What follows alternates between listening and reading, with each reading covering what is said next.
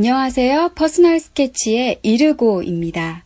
Personal Sketch는 인물의 내면 심리를 통해 자기 자신을 비추어 보는 시간이에요.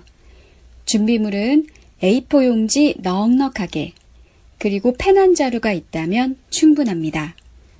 만약 지금 일을 하고 계신다거나 준비물을 챙길 상황이 안 되신다면 쓰고 계신 휴대전화 메모장을 열어놓으시면 좋을 것 같아요.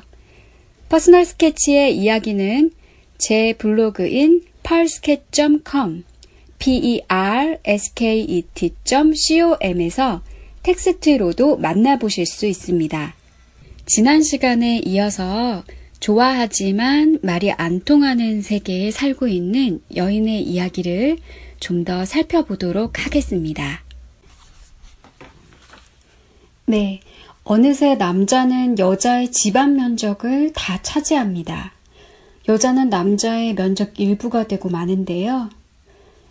차라리 여자는 그 편이 나을 수도 있으리라 여기지요. 남자는 여전히 여자가 모르는, 어쩌면 알아서는 안 될, 알 필요조차 없는, 아는 만큼 두려운 말을 합니다. 우리가 왜 아는 만큼 두려워지는 걸까요? 어떻게 보면 이미 잘 알고 있다는 것은 사실 그 이상 알고 있는 것이 아무것도 없다는 걸 의미하는지도 모릅니다. 우리가 한 인물을 볼 때 자기만의 그 저는 인식 카메라를 갖고 있다고 생각하는데요. 한번 그렇게 찰칵하고 글을 찍어두면 참 잘 변하기가 쉽지 않은 것 같아요.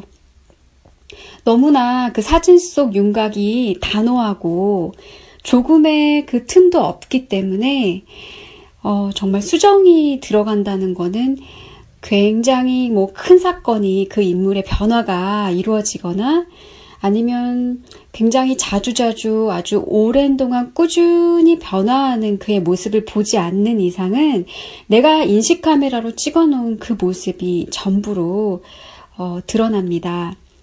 결국 내가 보고 싶은 그 부분만 보일 뿐이죠. 저 같은 경우는 음, 예전에 직장에서 어, 첫 사회생활을 시작한 직장이었는데 거기서 어, 굉장히 그 인턴들을 괴롭히던 좀 나이가 조금 있으신 상사분이 있었어요. 근데 제가 이제 그 막차를 타고 집에 이렇게 가는데 그 지하철 막차가 12시 반인가? 이렇게 있었어요. 그래서 4호선 끝까지 이제 제가 가, 가고 있었는데 그 상사분도 저랑 같은 동네에 살아서 본의 아니게 이제 같이 가게 될 때가 많았어요. 근데 저는 그분과 그렇게 썩 제가 느끼기에 편안한 느낌을 못 받았고 어쩌면 조금 미워했던 것도 같습니다.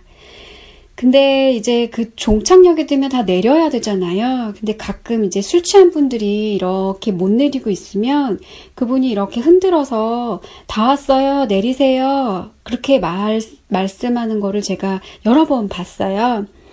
근데 어쨌든 제 인식 카메라로 찍어둔 그분은 마음에 안 드는 부분들이 많았기 때문에 아유, 웬 오지랖이야? 이러고 별로 저는 이제 신경 쓰지 않았는데 세월이 아주 오랜, 오랜 시간이 흐른 뒤에, 어, 어떤 분과 이렇게 막차를 타고 가는데, 그분도 이제 상사였는데, 음, 뭐, 취객들이 이제 골아 떨어져 있는데, 절대 흔들어 깨우지 않더라고요.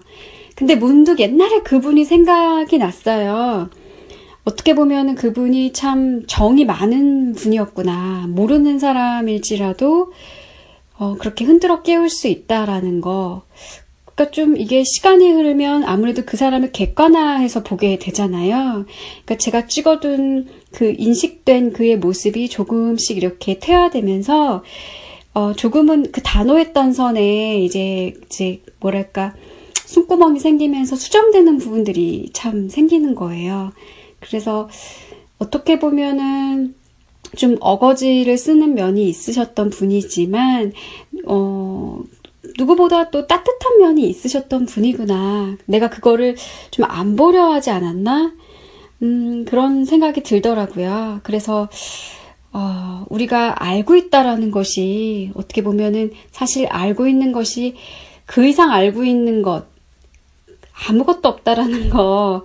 그래서 음, 수정펜을 조금 갖고 있을 필요는 있을 것 같아요. 그 인식 자체를 지울 수는 없지만, 음, 단호한 선으로 두는 것보다는 점선으로 남겨두는 게, 어, 한 사람을 한 존재로서 온전히 보완할 수 있는, 어, 그런 방식이 아닐까 싶습니다. 음, 어쨌든 이 여인은 그 남자의 말 밖에서 이제 시끄럽게 견디느니 차라리 그 말 속에 들어가서 그의 말을 지우기로 다짐하는데요. 저는 문득 그런 생각이 들었어요. 어, 말 밖에서 시끄럽게 떠들어대는 사람은 과연 누구일까? 물론 상대방이죠. 타인이죠. 근데 가만히 들어보면 타인의 말 속에는 또 하나의 목소리가 있는 것 같아요. 다름 아닌 자기 비판적인 자기 목소리죠. 근데 이 자기 목소리도 가만히 해부를 해보면 결국은 원가족, 그러니까 부모님 이나 성장하던 그 시기에 나보다 좀 권위자로부터 들었던 비난이 음, 굉장히 섞여 있는 경우가 많습니다. 그래서 잠깐 일시 버튼 눌러주시고요. 우리는 누구나 이 자기 비난으로부터 벗어나기가 쉽지가 않은 것 같아요.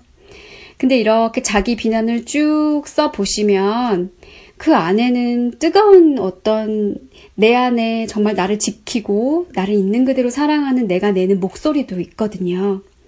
예를 들어서 어휴 네가 뭐 그렇지 너 왜 그 모양이야 그 목소리 아래에는 과거에 들었던 어떤 비난의 목소리가 섞여 있기도 하고 그 깊은 어, 아주 조용히 속삭이는 목소리 속에는 아, 너 참 잘하고 싶었구나.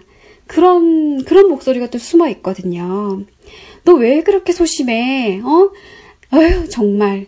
이렇게 자기 비난을 하게 될 때, 가만히 들어보면은 또, 아, 실패할까봐 두려웠구나. 이런 식으로 일단은 그 자기 비난에 여러분들이 같은 평소에 자주 하는 패턴이 있을 거예요. 내가 그 모양이지 뭐. 내가 그렇지 뭐. 이런 것들을 그냥 자연스럽게 쭉 나열을 해 보시고 그 안에 깊은 목소리를 한번 들어보셨으면 좋겠어요.